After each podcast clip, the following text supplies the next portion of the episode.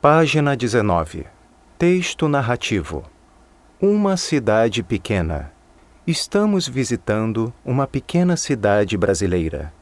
Ela fica no interior de Minas Gerais. O centro da cidade é a Praça da Igreja. Nessa praça, há lojas, uma farmácia, um cinema, um ou dois bancos, um bar e uma padaria. À noite, os moços e as moças vão à praça para encontrar os amigos e conversar com eles. As casas são antigas. Há casas modernas na parte nova da cidade.